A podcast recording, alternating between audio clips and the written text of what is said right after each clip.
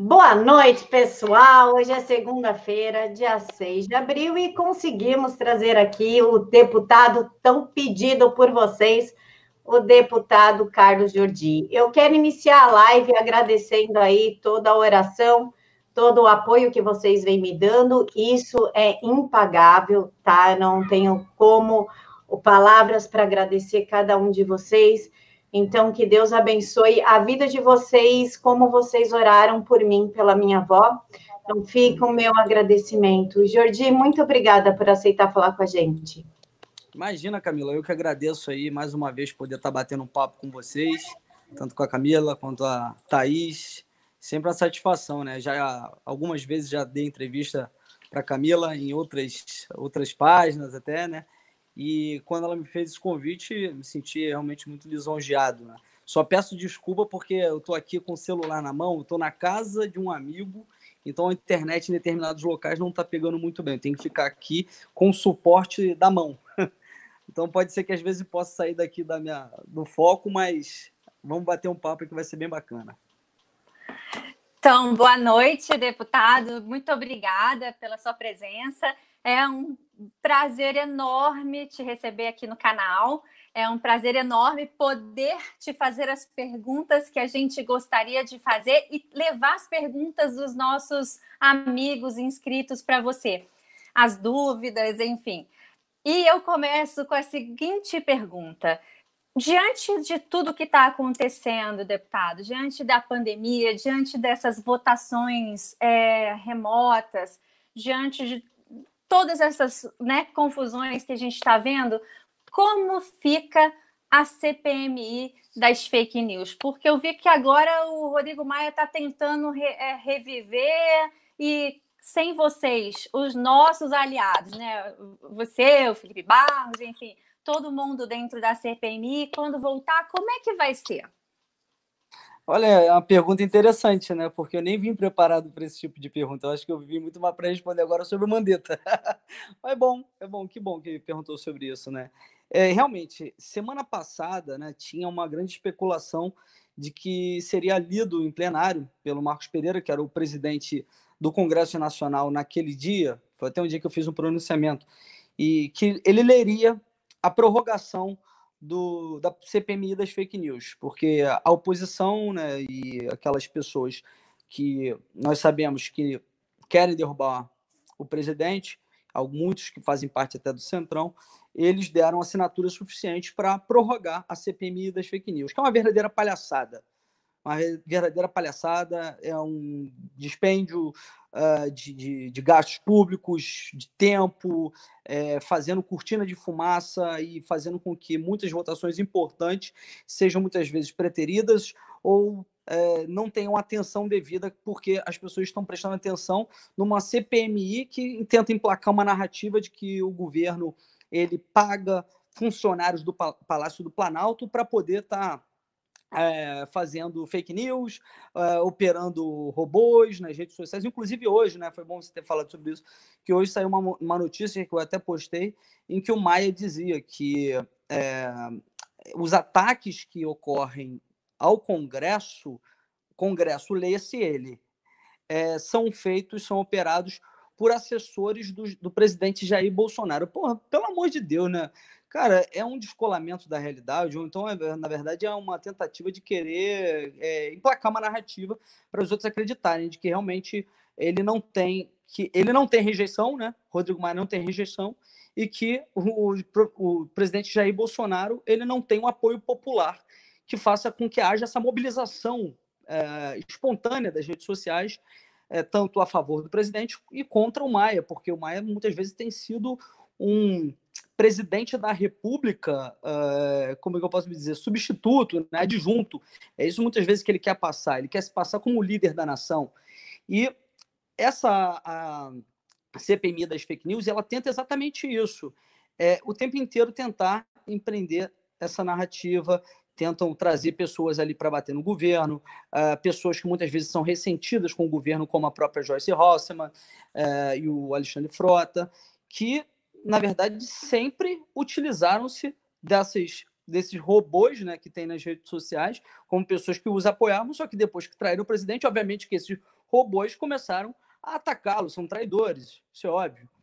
E aí, é, nós estamos tentando uh, barrar esse tipo de, de prorrogação, essa prorrogação da CPMI, porque, como nós já dissemos, é uma verdadeira, verdadeira perda de tempo, perda de recursos, e tentando fazer uma narrativa para poder fazer a regulamentação dos meios de comunicação e também um terceiro turno, querer desgastar o governo. E aí, semana passada, voltando a essa questão, na semana passada, o Marcos Pereira ele iria ler a prorrogação em plenário. E nós nos mobilizamos, né? nós do governo, eu me mobilizei para pedir que isso não fosse lido. E aí, é, realmente é uma questão muito preocupante. Nós sabemos que, óbvio, passada toda essa questão de, de coronavírus, agora ninguém está preocupado com isso, né? Ninguém está mais preocupado com essa questão de CPMI das fake news. Passado tudo isso, eu não sei quanto tempo vai demorar, talvez aí mais uns dois meses, eles vão tentar novamente, eles vão voltar com a CPMI das fake news. E o que me preocupa é um ambiente que é totalmente antidemocrático, um ambiente que não tem a representatividade uh, da população e do Congresso, porque, por exemplo, o PSL, enquanto nós éramos liderados pelo Eduardo Bolsonaro, nós tínhamos lá uh, quatro cadeiras, né? duas de titular e duas de suplência. Eu era um dos suplentes, o Felipe Barros era titular, a Caroline Tony titular e eu e a Carla Zambelli como suplentes. E nós é, estávamos ali firme, firme e forte, sempre na defesa do governo, fazendo ali o contraponto, é, e sem reclamar de nada de, de, de, questões de que, é, na verdade, não poderia ter essa, a, esse tipo de, de questionamentos, é, testemunhas contra o governo. Isso é válido. A nossa questão era poder fazer primeiro o contraponto, fazer também os nossos questionamentos e também trazer as pessoas que nós julgamos pertinentes para poder estar fazendo toda essa avaliação trazer pessoas do outro lado, e sempre fomos tratorados, sempre fomos tratorados. Inclusive, eu fiz um requerimento de convocação da Patrícia Campos Melo por ela ter mentido na questão do, do primeiro para o segundo turno, em que ela disse que o, a Iacos, através da M4, ela operava um esquema para disparos ilegais para Jair Bolsonaro e tal. E eu fiz um questionamento para a M4. Quando eles estão lá, eles estão como testemunhas, eles não podem prestar falso, falsas declarações porque se ele incorre no crime de falso testemunho. E o dono, o sócio proprietário da Iacos, falou que é tudo mentira. Então eu falei, nós temos que convocar então a Patrícia Campos Melo. Só que eles tentam blindar, eles não querem que eles vão para lá, entendeu? Eles tentam chamar somente aqueles que podem é, endossar na narrativa deles para atacar o governo. E aí o meu requerimento ele foi para ser lido, só que agora, como nos tiraram de lá, a Joyce, revanchista, cara que eu, eu vou começar a falar bastante de tudo isso que está em torno desse assunto que você falou. Porque eu fico muito enojado da pessoa da Joyce, porque o que ela faz hoje, ela não tem um mandato mais é, produtivo, um mandato é, que busca é, fazer proposições legislativas, questões que correspondem ao mandato dela. Ela vive um mandato revanchista, de vendetta um mandato que ela quer somente atacar o governo, atacar o presidente Jair Bolsonaro e qualquer questão que ela possa fazer, ela vai fazer para prejudicar o governo. Quando ela entrou na liderança, o que, que ela fez? Ela me tirou tirou Felipe Barros, tirou Carolina Detoni, tirou Carla Zambelli e botou, não botou pessoas assim normais lá não. Ela botou simplesmente aqueles que são os que mais têm vontade de atacar o governo, que podem atacar o governo. Botou ali o Valdir, o Crispim, aqueles os maiores uh, detratores, aqueles maiores que, tem, os que mais têm raiva do presidente e do governo, que mais tem chance, que mais querem revanche contra o governo. Além dela, né, que como líder ela também tem voz lá na CPMI.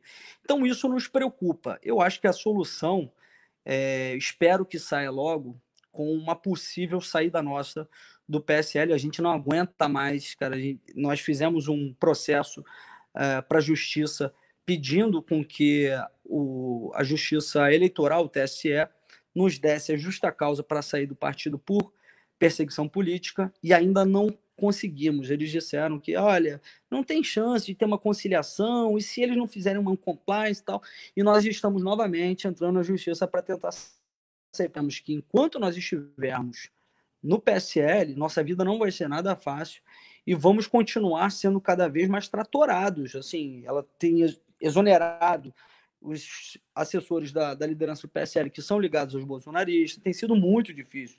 Então, somente após a nossa saída que nós vamos conseguir respirar um pouco mais.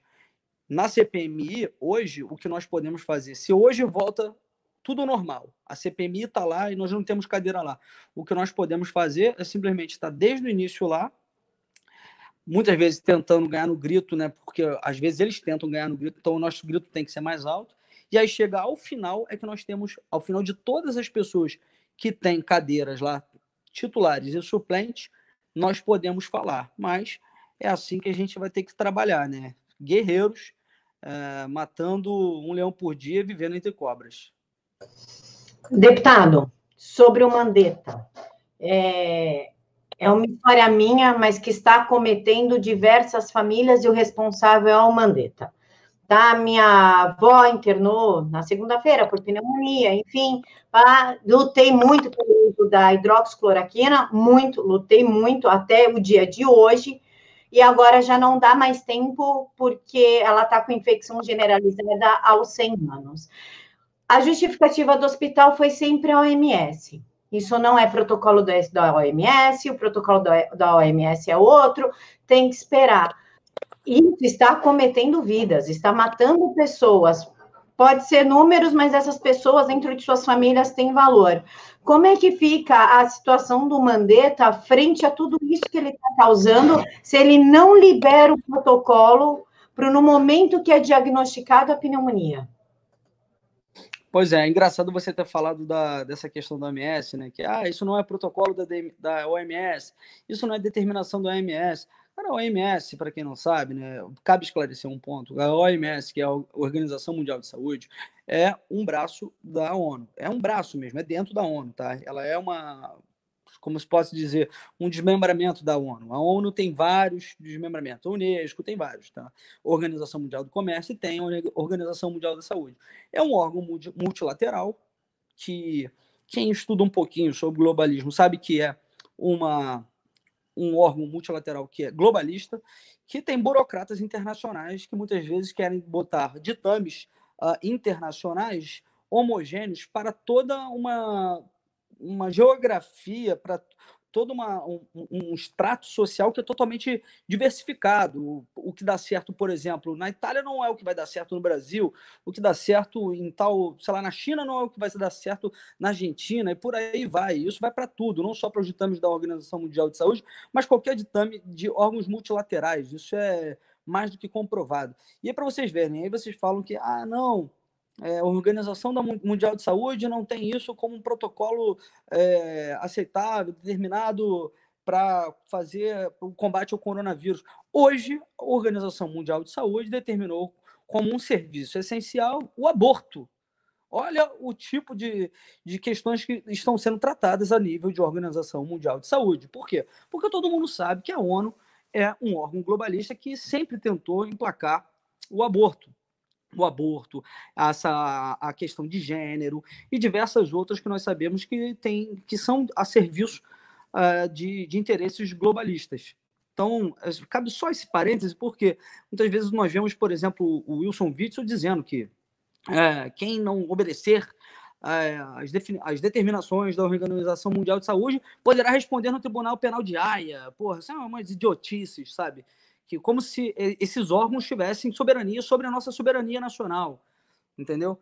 É, mas enfim, como fica a situação no Mandetta? Eu, sinceramente, eu vim para essa live aqui esperando ter alguma definição, mas a definição do Mandetta é quem sabe, né? Porque hoje ficou se arrastando tudo isso, né? Ah, sai, não sai, será que ele fica? Será que ele sai? Está muito desgastada realmente a relação entre eles é, o Mandetta ele é um bom profissional de saúde, isso cabe, não, não há de se fazer uh, uma ponderação negativa. A ponderação negativa que se faz é ele fazer uma luta com o presidente Jair Bolsonaro. Eu sempre digo o seguinte, né? Eu vou até aqui fazer um parênteses de algo que eu venho acompanhando desde o início do nosso mandato. Nosso mandato, que eu digo não só meu, mas o mandato presidencial, e eu tenho visto que é, eu falo às vezes lá com os ministros, né, é, sobretudo com o ministro general Sérgio Ramos, que ainda mais e também com o líder do governo, o, o Vitor Hugo, e eu sempre digo para eles o seguinte, cara, sabe qual é o problema do governo? Nós não temos só um presidente. Nós temos, parece que a gente tem um monte de presidente. Porque cada ministro quer ser um presidente. Isso, assim, foi uma questão que, como o presidente Jair Bolsonaro ele teve pulso para poder fazer um corpo muito técnico né, de ministros, ministros que são experientes, técnicos e querendo dar autonomia para eles, acabou que muitos desses ministros eles se julgam assim, sabe, semideuses. Eles acham que eles podem fazer o que eles quiserem. Já julgam, se julgam acima do bem e do mal. E aí você vê o Mandetta, que tem, obviamente, ligação com o Maia, com o Alcolumbre, ele é, ele é do DEM. É, me parece que ele está sofrendo alguma influência por parte do partido, de querer é, entrar em colisão com o presidente Jair Bolsonaro. Ele não pode fazer isso ele é subordinado ao presidente Jair Bolsonaro, ele faz parte de um projeto, faz parte de um governo. Eu acho que qualquer questão que ele de repente discorde, ele tem que falar assim, ó, tete a tete com ele, mas ele, ele deve sim uh, obediência ao presidente Jair Bolsonaro. E aí começa muitas vezes a ser utilizado por uh, esses setores de oposição, setores que querem ver a crise no governo, para poder ser um agente do caos para poder ser um agente do caos. Então hoje eu fiquei me perguntando, será que ele deva sair ou ele deva ficar? Porque realmente nesse momento você tem que começar a fazer uma, uma ponderação de que, do que, é mais e do, do que, é menos danoso. Eu acho assim, eu acho que o presidente Jair Bolsonaro está tendo uma boa conduta no enfrentamento dessa crise. Ele, e, e, apesar dos pesares, né, apesar de todos esses é, criminosos que querem ver o Brasil pegar fogo, que querem ver mortes, querem ver sucateamento econômico. Ele está tendo uma, uma boa condução das políticas para em, em, torno disso. Uh, e o ministro Mandetta também vinha fazendo. Só que agora parece que ele começou a entrar em, em colisão. E aí, nesse momento, você tem, deve se pensar. Só que, na verdade, quem sou eu para falar disso? Eu acho que o presidente Jair Bolsonaro, que está vivendo aquilo lá, e sabe exatamente a realidade do que está acontecendo e se, se é só aquilo ou se é muito mais do que aquilo que a gente está vendo. É, demitir um ministro nesse momento de crise, nesse momento de crise que eu digo não crise política, nada, mas a crise do, da pandemia, a crise do coronavírus, será que seria positivo? Será que não poderia gerar uma crise política? Ou se permanecer um ministro que, não sei, pudesse estar cometendo uma espécie de, de, de rebelião, né, é, de sabotagem, isso poderia gerar mais danos do que tirá-lo, eu acho assim, eu sempre confio muito no presidente Jair Bolsonaro. E, algumas pessoas podem até falar assim, né? Algumas pessoas vêm na minha página falar assim: você é lambe-botas do, do, do, presidente, não sei o quê, lambe-botas de milico. Não, olha só, eu estou com o presidente há muito tempo. Tá? Eu sou aliado de primeira hora e eu falo isso com muita tranquilidade. Eu tô com eles desde 2014. Voto desde 2010, tô com eles desde 2014. Fui vereador com eles, então eu, tipo, fui vereador, né, sendo apoiado por eles. Então, eu vi por muitas vezes o presidente tomar atitudes que eu julgava, caramba, cara, que doideira, não, tá errado. E no final deu certo. E no final deu certo. Eu me lembro quando. Vocês lembram daquela vez que teve o um impeachment da Dilma? E quando Jair Bolsonaro ele foi, assim, tipo, extremamente cachorro louco, pitbull. Foi no microfone e fez uma saudação a Carlos Alberto Brilhante Ustra. Cara, vocês tinham que ver os meus apoiadores de Niterói. Eu ia vir vereador naquela época, cara, falando que, olha, não dá, apoiar torturador não dá, não dá, não sei o quê. Porra, que ele passou do limite. E no fim das contas, ele estava certo. No fim das contas, as pessoas começaram a estudar mais, saber quem era Carlos Alberto Brilhante Russo, saber que, na verdade, aquilo foi uma narrativa que foi construída a partir de uh, comunistas que viram, começaram a, a, emplacar essa questão romantizada da, da ditadura, da, da, luta revolucionária que eles fizeram contra a ditadura e começaram a construir diversas falácias, coisas assim, porra, mirabolantes, de filme, sabe? E aí Carlos Alberto Brilhante Ustra se tornou totalmente o oposto daquilo que a gente enxergava, que a gente ouvia falar. Então, por isso que eu tenho muita tranquilidade em é, seguir, entender o que o presidente determina, porque muitas vezes ele enxerga assim, além da gente, não é? babação de ovo, nada, mas assim, eu já passei muito por isso. Então eu entendo quando ele toma uma decisão e lá na frente eu falo, cara, ele estava certo. Eu tenho que apertar manualmente para destravar meu, tele, meu telefone, meu áudio quando a Camila esquece. Não tem então... problema. O, o, meu apoio está sendo aqui manual, a minha mão. Pô, Vai ficar tremendo. forte, deputado. Bem, eu assim, não, eu não vou continuar com o assunto do Mandetta, mas eu, eu vou te dar um panorama rapidamente do que eu penso sobre ele, para depois eu te fazer uma pergunta que é diferente disso, tá bem?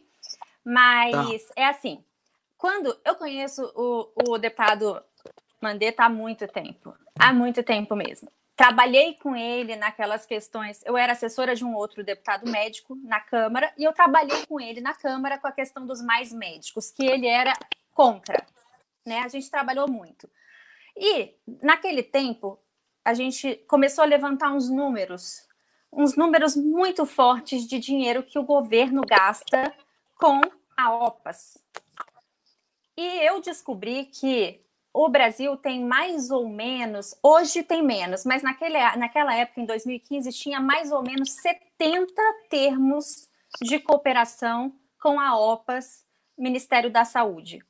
E hoje, pelo que eu percebi aqui na, no portal da transparência, tem 31 de bilhões de reais. Assim, e um dos, dos mais absurdos é assim: é, um dos termos de cooperação fortalecer a assessoria internacional do Ministério da Saúde. E dentro de cada termo de cooperação tem vários e vários consultores brasileiros contratados pela OPAS, ou seja, o dinheiro do Brasil vai para a OPAS para pagar um consultor brasileiro que trabalha dentro do Ministério da Saúde sendo que podia ser o Ministério da Saúde a contratar ou a fazer concursos para que as pessoas desenvolvessem os seus projetos sem a mão da OPAS. Fora o dinheiro que a gente dá para a Bireme, que é uma biblioteca de, de medicina do Caribe, América do Sul, América Latina e Caribe. Bom, o Mandetta estava sabendo disso. Ele entrou no Ministério da Saúde e eu comecei a pedir uma entrevista com ele para ele falar para mim sobre isso, porque esses contratos ainda continuam. Ele nunca me atendeu, jamais, nem responde. E olha que eu tenho o WhatsApp dele direto e também não responde. E aí eu perdi a minha paciência e amanhã eu vou começar a soltar os números. E são muitos milhões de reais e ele está fazendo vistas grossas. Então, é, se você quiser depois dar uma olhada nisso lá, junto com, com o pessoal do governo, que você tem acesso, isso é muito complicado. Bem, vamos à minha pergunta. Eu li um artigo seu, é bastante interessante, falando sobre a educação, sobre formar cidadãos conscientes e qualificados, que antes no Brasil não era a prioridade e agora tem sido. E o ministro Abraham tem sido sistematicamente atacado pelas coisas que ele faz. E esse seu artigo falava exatamente dos feitos do MEC. Você acredita que ele, ministro Van Traub, está mesmo retirando as bolsas científicas ou você acha que ele está só por enquanto ajustando as contas para depois passar para a parte do, da pesquisa?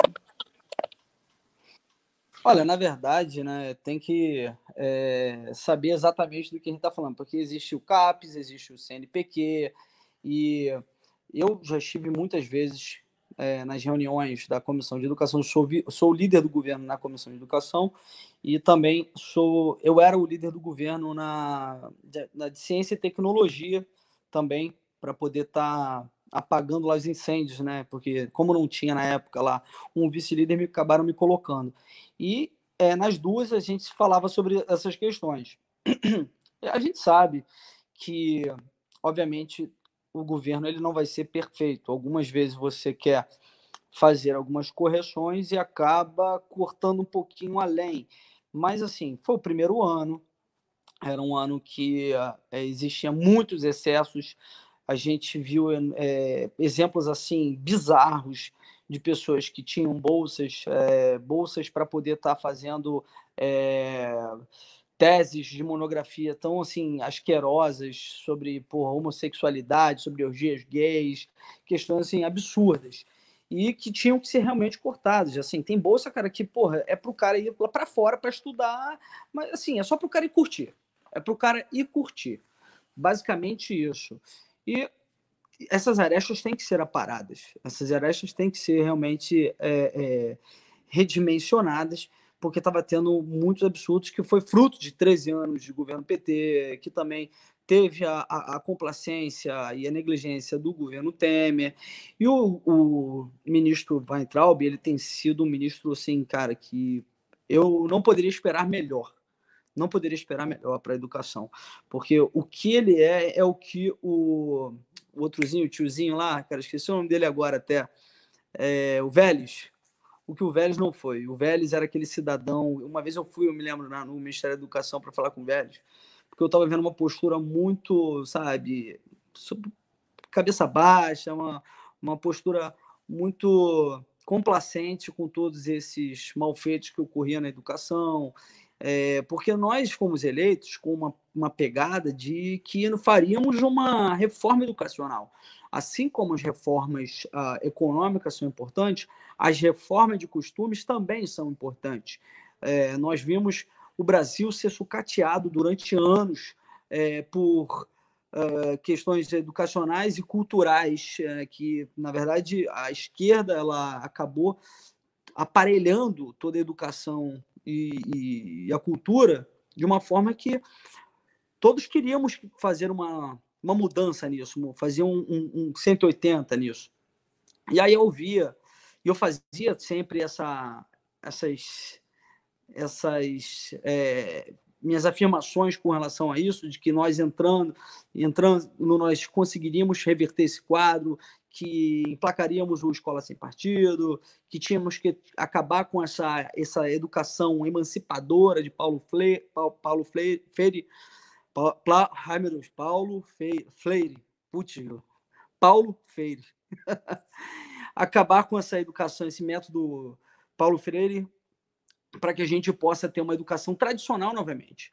Nós, é, eu lembro da, da minha época, que já não era uma, uma educação tradicional, era uma, uma educação que estava passando por um processo de freirização, você pode dizer assim, mas meus pais, é, eles sempre disseram que a educação na época deles era uma educação muito mais é, de transmissão de conhecimento. Hoje o que nós temos visto é que a sala de aula, é, em todos os, os, os planos, tá? tanto no ensino fundamental, no ensino médio, no ensino universitário, no ensino superior, ela tem sido um, um tem sido um, um ambiente para a formação de militantes.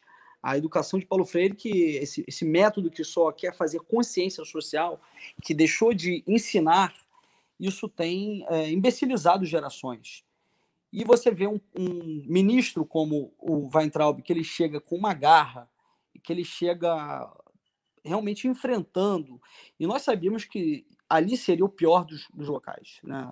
O pior, na verdade, é, dos setores para fazer modificações. Porque imagina só, é, hoje todos nós sabemos que a, o marxismo ortodoxo ele já não, não emplaca, ele não, não dá certo. Na verdade, houve o revisionismo marxista é, através da escola de Frankfurt e Gramsci, que entendeu o seguinte, que a revolução ela ocorre através da cultura, e a cultura envolve também a educação. Então, desde o momento em que não se faz mais a revolução econômica, não há mais essa questão de, de, de guerrilha, nada disso. Por onde que eles atuam? Eles, eles vêm atuando há muitos anos, mais de 30 anos, na educação e na cultura. Ali é a galinha de ovos de ouro deles. Então, quando chega um ministro que faz esse enfrentamento de querer acabar com toda essa questão ideológica na sala de aula, querendo colocar, por exemplo, escolas cívico-militares para poder estar tá resgatando hierarquia, disciplina, é, diferentemente do modelo de Paulo Freire, que é um, um, modelo que os professores eles estão em igualdade com os alunos, não há hierarquia, né?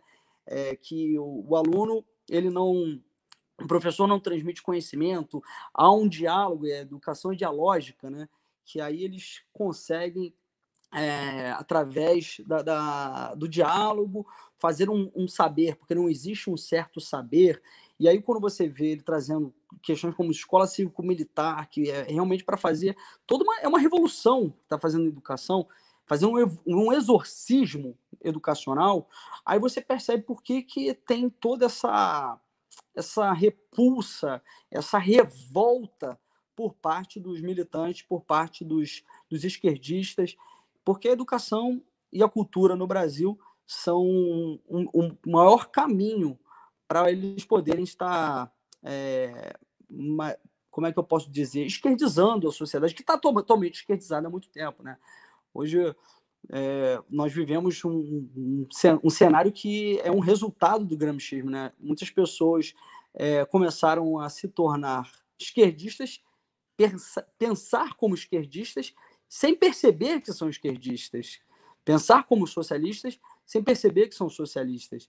E graças a Deus nós conseguimos é, eleger Jair Bolsonaro, ter um ministro como ele que tem coragem para fazer isso. E a questão das bolsas é totalmente é, condizente com o que o ministro propõe para a educação, né? fazer com que, se há bolsas, que sejam bolsas para capacitação, bolsas para estudos, mas não para poder estar tá, é, fazendo é, militância, para que porra, falem sobre orgias gays e outras coisas que né, não são do, do, do, currículo escolar, do currículo acadêmico. É, basicamente isso. Deputado, o uso do fundão. O Maia proibiu é, encaminhar o fundão para o Ministério da Saúde pelo, com, pelo combate à tal da pandemia. Há outras formas de conseguir liberar esse valor, porque não é um valor público, é do, dos cofres públicos, é nosso. Não, não há outra forma de destinar esse dinheiro para o combate? Olha só, é, eu vou explicar para vocês o que, que aconteceu com relação ao fundão é, na PEC do orçamento. Né? Na verdade, há uma certa, como é que eu posso dizer, de forma acertada, é, a rejeição ao destaque do novo. O que acontece é que o novo, muitas vezes, tenta fazer populismo com algumas matérias. E tentaram inserir na PEC do orçamento a questão de, da destinação do fundo eleitoral e o fundo partidário para o combate ao coronavírus. E aí foi rejeitado, né? na verdade, não colocaram a matéria, porque disseram que era matéria estranha, que ela não tinha pertinência temática. E, de certa forma, eles tinham razão com relação a isso. E eu acho que com isso acaba queimando um pouco o nosso cartucho. E nós temos projetos de lei que tratam sobre isso. Eu sou coautor de um projeto de lei, o projeto de lei 649 de 2020, que destina o fundo eleitoral para o combate ao coronavírus. A, a deputada Carla Zambelli também, ela depois, é que na verdade nós estávamos em Brasília, bolamos esse projeto, e aí depois que eu fui embora de Brasília, ela fez um outro projeto que é o 663 de 2020, que destina o fundo eleitoral e o fundo partidário para o combate ao coronavírus. Só que aí, no final das contas, quando for votar a matéria, se for votar, apensam todas as matérias. Aí apensam com a data da primeira, né? No caso, teve até uma antes da nossa, que eu acredito que foi do, do 649, tem uma, teve um projeto anterior do JHC que tratava sobre isso. E aí o que acontece? É, como eu estava dizendo, no, na PEC do orçamento, ela, aquilo foi rejeitado. E aí muitas pessoas ficaram pensando, porra, não, mas isso é um absurdo, tinha que ter colocado para votar. Se votasse, obviamente que eu ia votar a favor desse destaque, porque, embora é, nós acreditemos que era uma matéria que, não, que era estranha, mas é algo que, assim, a opinião pública está a favor, todos estamos a, estamos a favor, mas eu acredito que o que nós temos que fazer agora é uma mobilização popular para que o Maia aprove, aliás, que o Maia paute essa matéria, que é uma matéria que, assim, esmagadoramente, a, a maioria da população é a favor, majoritariamente ela é a favor, e que acaba destinando, no, no total, tanto o fundo eleitoral, acho que é 2 bi, e o fundo partidário é um bi, que é diferente uma coisa da outra, tá? O fundo partidário é um, é um fundo que ele é utilizado para manter os partidos assim é, durante o ano, tá? Assim, pediu para suas uh, suas despesas para se manter. e o fundo eleitoral é utilizado para a eleição. O fundo eleitoral é assim, uma coisa absurda, são 2 bi. E aí, utilizando ambos os fundos, dá 3 bilhões para o orçamento. Aí muita gente, esses dias eu fiz um, até um discurso na sessão do Congresso, que é deputados e senadores juntos. E eu falei sobre isso, que já que estão todos pedindo uh, um desdobramento por parte do governo, um empenho para que gaste cada vez mais, parece que a gente assim, tem máquina de fazer papel. Aliás, né? É, é isso que eles querem até, imprimir, imprimir papel para fazer com que haja uma fazer uma, uma economia com inflação, né? Porque não tem lastro e acaba fazendo com que gere inflação. Mas parece que a gente assim, dinheiro dá em árvore. É isso que eles querem, né? Só de, de recursos para o combate ao coronavírus e prevenção, o governo está gastando mais de 600 bilhões. Se eu não me engano, o governo vai gastar 800 bilhões ao todo, tá? Ao final de tudo isso. E só com a reforma da Previdência, em 10 anos, nós economizaríamos 800 bilhões. Ou seja, daqui a, o que nós gastamos com a reforma da Previdência para 10 anos, estamos gastando agora o combate ao coronavírus. Então, se está tendo isso, e se o discurso da classe política, sobretudo do Congresso Nacional, dos 513 deputados e 81 senadores aqui, tem que ter união, que tem que ter é, cada vez mais empenho por parte dos poderes, do governo, para que possamos combater. Eu acho também que cada um de nós tem que dar a nossa parcela, inclusive os deputados. Aí teve deputado me atacando, dizendo que isso daí é demagogia, porque o que tem que gastar é casa de trilhão e que o, o orçamento do, do fundo eleitoral, do fundo partidário é 3 bilhões. E daí? É dinheiro, é muito dinheiro. E se a prioridade é essa, é o combate ao coronavírus, por que, que a gente vai estar ficando preocupado com campanha eleitoral? Aí o que estão tentando fazer? Olha só, eu já tinha já flagrado isso ó, há uns dois meses. Aliás, dois meses eu não tenho tudo isso. Ó, desde quando começou essa crise, né? É, deve ter em torno de um mês. E eu falei para o pessoal, cara, estão dizendo, estão pedindo que as, que as eleições desse ano sejam adiadas. Inclusive, tem várias propostas de emenda à Constituição pedindo isso. Aí eles alegam o seguinte: não, porque olha só, se nós deixarmos de, de fazer as, a eleição esse ano, nós conseguimos economizar tanto que seria utilizado na eleição e podemos colocar no combate ao coronavírus. E aí nós fazemos daqui a dois anos e conseguimos fazer também uma adequação de todas as eleições num ano só, que é um pleito que a população já pede há muito tempo. E é, também a gente não sabe se vai poder fazer esse ano, porque o, a pandemia, a gente não sabe até quando que ela vai estar é, vigente, né? Só que, cara, o que, que eles estão querendo fazer? Eles não querem aprovar o fundo eleitoral sem antes adiar as eleições. Por quê? Porque se aprova o, essa matéria do fundo eleitoral destinado para o combate ao coronavírus, eles não vão ter dinheiro para as eleições. Então, eles estão querendo aprovar de forma assim, sine qua non só vão aprovar, só vão pautar os projetos que destinam o fundo eleitoral e o fundo partidário ao combate ao coronavírus, desde que se paute se as eleições serão adiadas para 2022. Eu tenho certeza do que eu estou falando, eu tenho certeza. Então, por isso que a, população tem que fazer mais pressão no Congresso Nacional, o pessoal nas redes sociais tem que ir, botar hashtag, apurrinhar o Maia mesmo, para que ele paute isso porque, se, porque aí acaba com o discurso dele. Porque esse discurso de um almoço, de que, olha, não, ele quer se mostrar o líder da nação, né? o, o presidente em exercício, de que nós temos que ter união, não medir esforços para ajudar a população, os mais pobres, os mais carentes, os trabalhadores, não sei o quê. Se é esse mesmo discurso, dê o exemplo. Destina o fundo partidário, o fundo eleitoral para o combate ao coronavírus. Destina, sem precisar pautar antes se as eleições vão ser adiadas para 2022, porque é o que mais a gente tem ouvido agora por parte de muitas pessoas, e, e, sobretudo pessoas do Centrão, tá?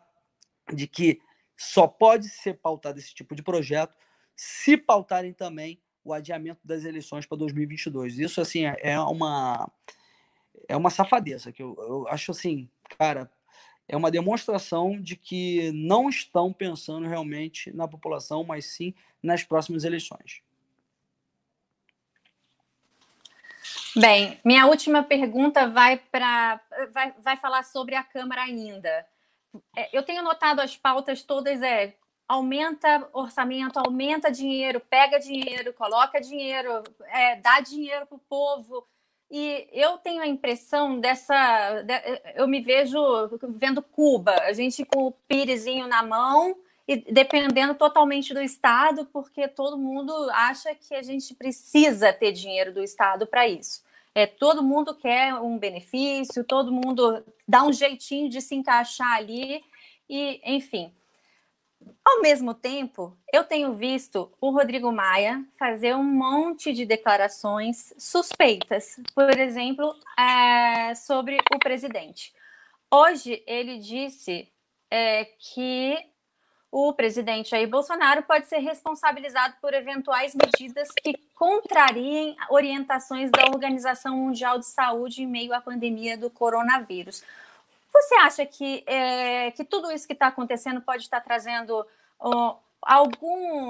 tem por trás alguma intenção de lá na frente eles pedirem o impeachment do presidente? Eu não tenho dúvida disso, eu não tenho dúvida. Por exemplo, a questão lá do paga logo, né? Paga logo Bolsonaro. É, aquela medida da, da, renda, da renda mínima, né? A renda mínima, ela era uma proposta do governo em que estabelecia um valor de 200 reais, né? para trabalhadores informais, recebedores de, de Bolsa Família, tudo mais.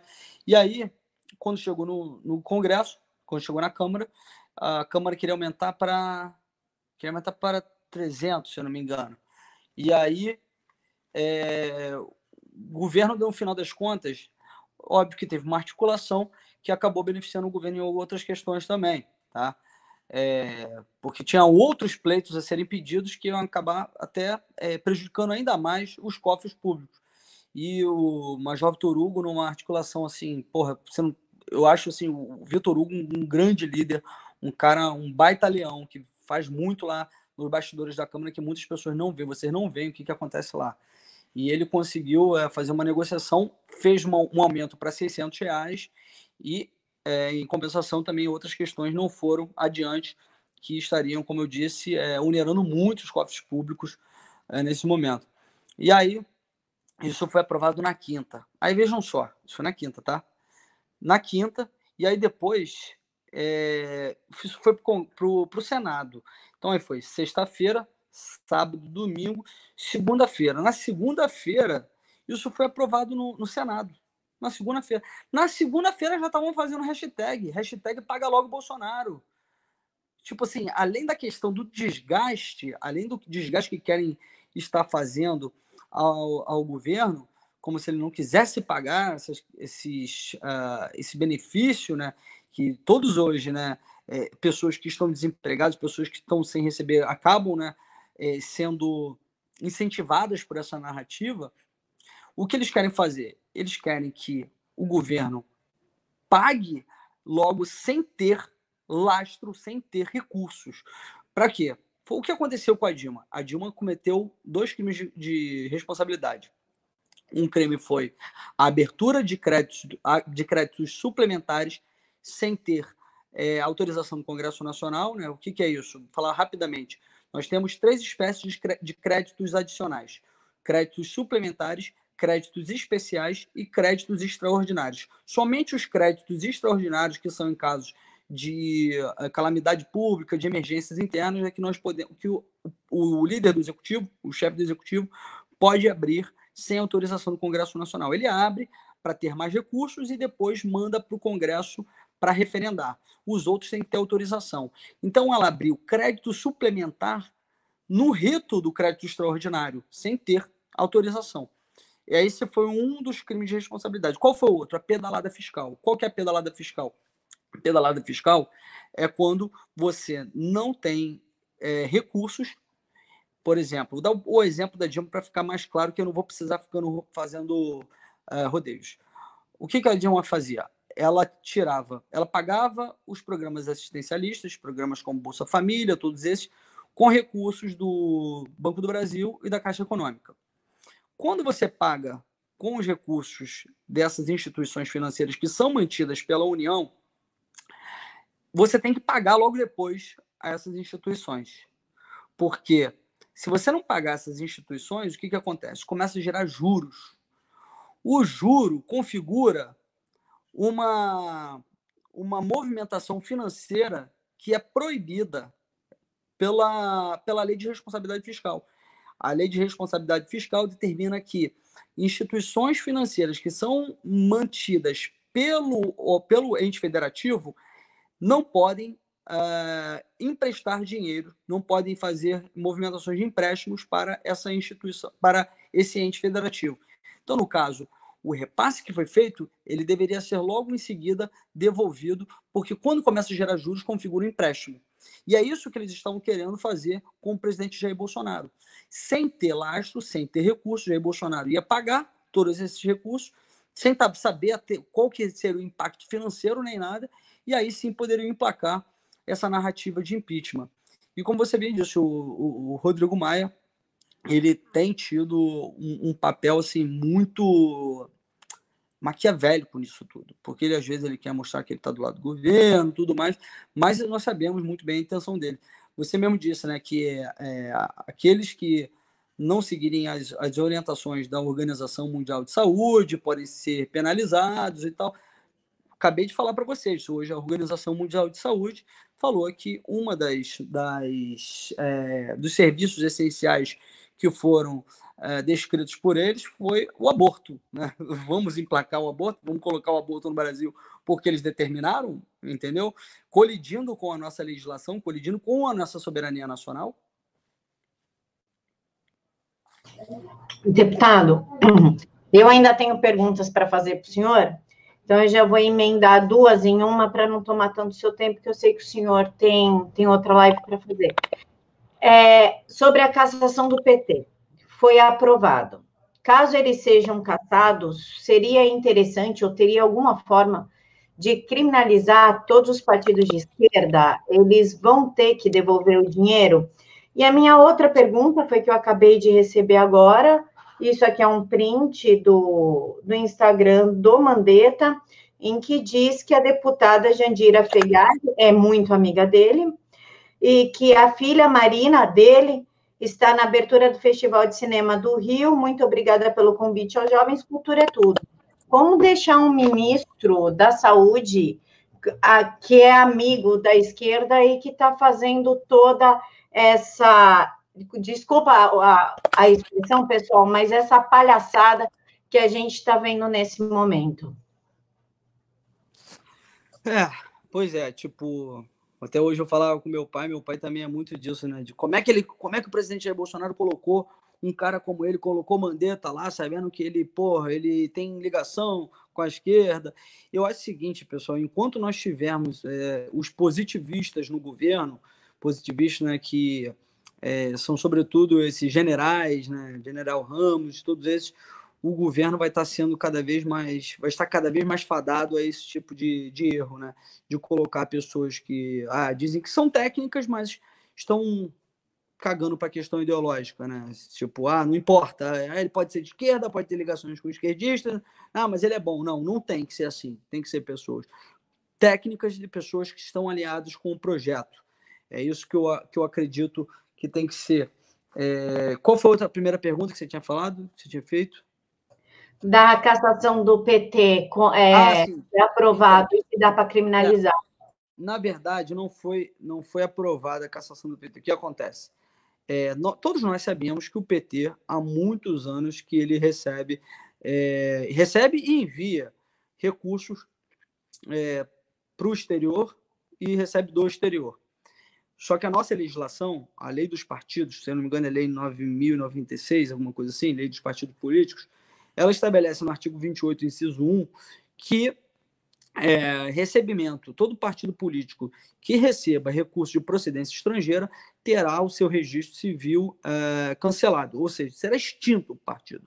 E todo mundo sabe que o PT sempre recebeu recursos das Farc, sempre mandou dinheiro para as Farc, sempre fez uma verdadeira lambança aí, era dinheiro para tudo quanto é lado, mandando para ditaduras comunistas, e aí Cuba mandava para cá também.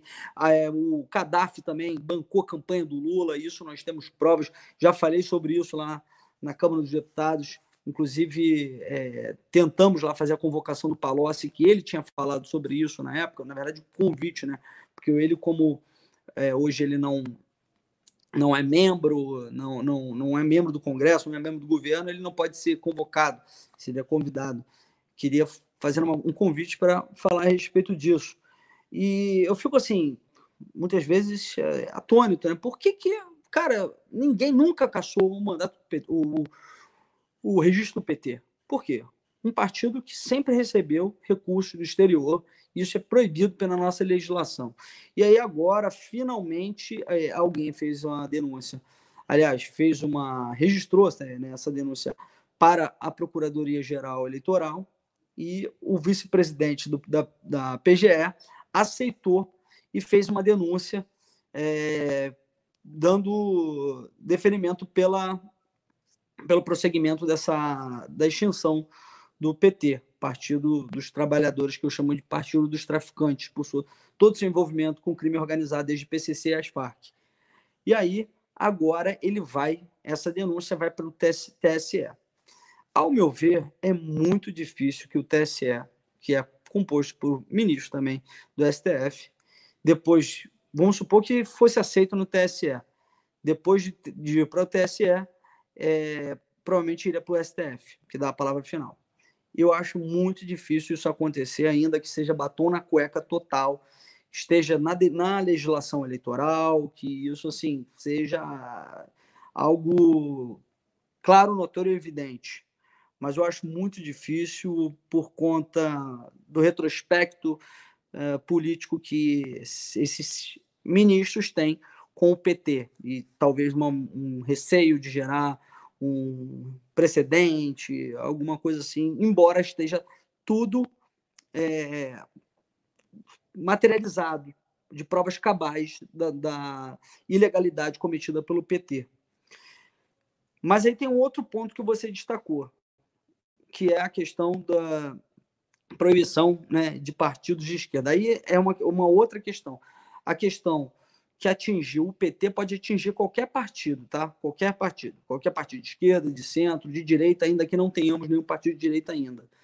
É, partidos que recebam recursos do exterior podem ter o seu registro é, extinto, cancelado. É isso que acontece.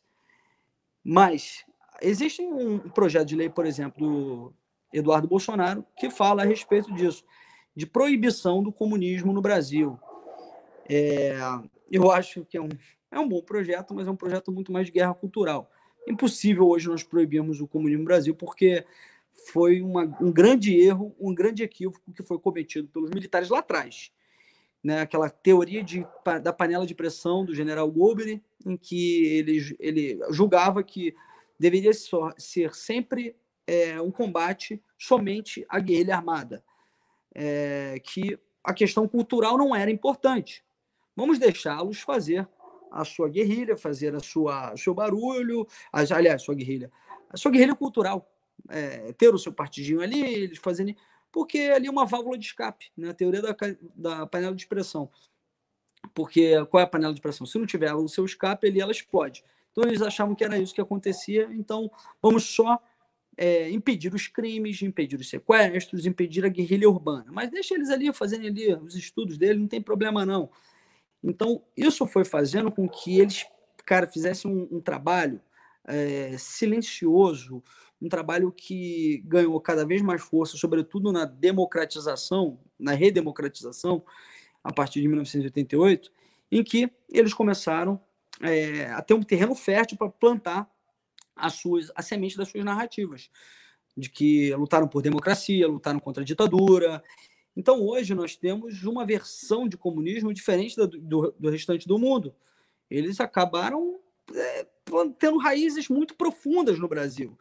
Então, você nunca vai conseguir fazer o que, por exemplo, aconteceu na Polônia, na Ucrânia, em que é proibido o comunismo proibido por, por todas as mazelas que eles deixaram lá, todo o rastro de genocídio de mais de 100 milhões de pessoas no mundo. No mundo. Então, assim, é importante um projeto como esse, como do, do Eduardo Bolsonaro, porque nós estamos vivendo agora a contracultura. Nós é, nos libertamos, né? os conservadores agora fazem o contraponto é, cultural, social contra eles. Então, tem que ter uma, uma guerra de narrativas assim para a gente estar sempre expondo né, as verdades que tem por trás de, de toda a narrativa mentirosa deles. Eles são aqueles que detêm nos seus peitos a insígnia do comunismo que matou 100 milhões de mortes pelo mundo.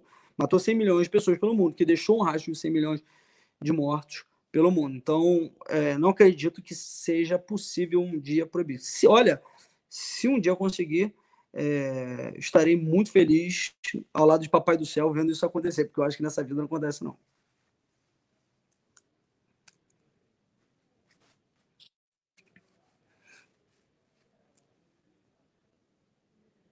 Thaís, eu não posso desbloquear para você, porque você bloqueou aí o microfone aqui. Eu não, por aqui eu não consigo. Pronto, consegui. Tava difícil aqui, gente, minha Lorice. Deputado, eu quero te agradecer. Eu sei que você tem já seu compromisso, já está um pouquinho atrasado. Quero te, agradecer. É, quero te convidar para tá, para voltar quando você quiser. E quero parabenizar o seu trabalho, quero parabenizar sua, os seus gastos na Câmara, não receber auxílio moradia. Muito obrigada por ser uma pessoa que cuida do dinheiro público.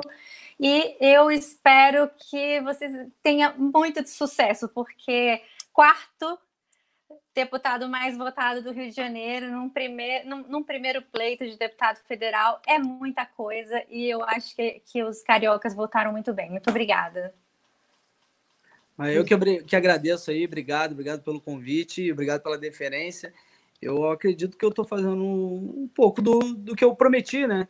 E eu acredito que boa parte dos meus eleitores estão contentes e que eu estou sempre aberto aí a, a, conselhos, a qualquer tipo de, de indicação, qualquer tipo de questões que possam ser relevantes para o nosso mandato.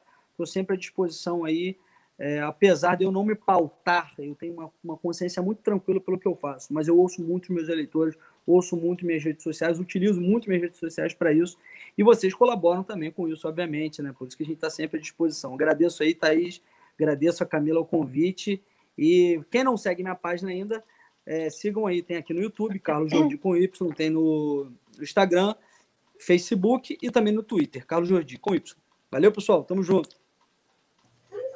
Pessoal, as redes do deputado estão aqui na caixa de informações. Quero agradecer ao deputado por mais uma vez falar com a gente, a terceira ou quarta vez, né, deputado, que o senhor falar comigo.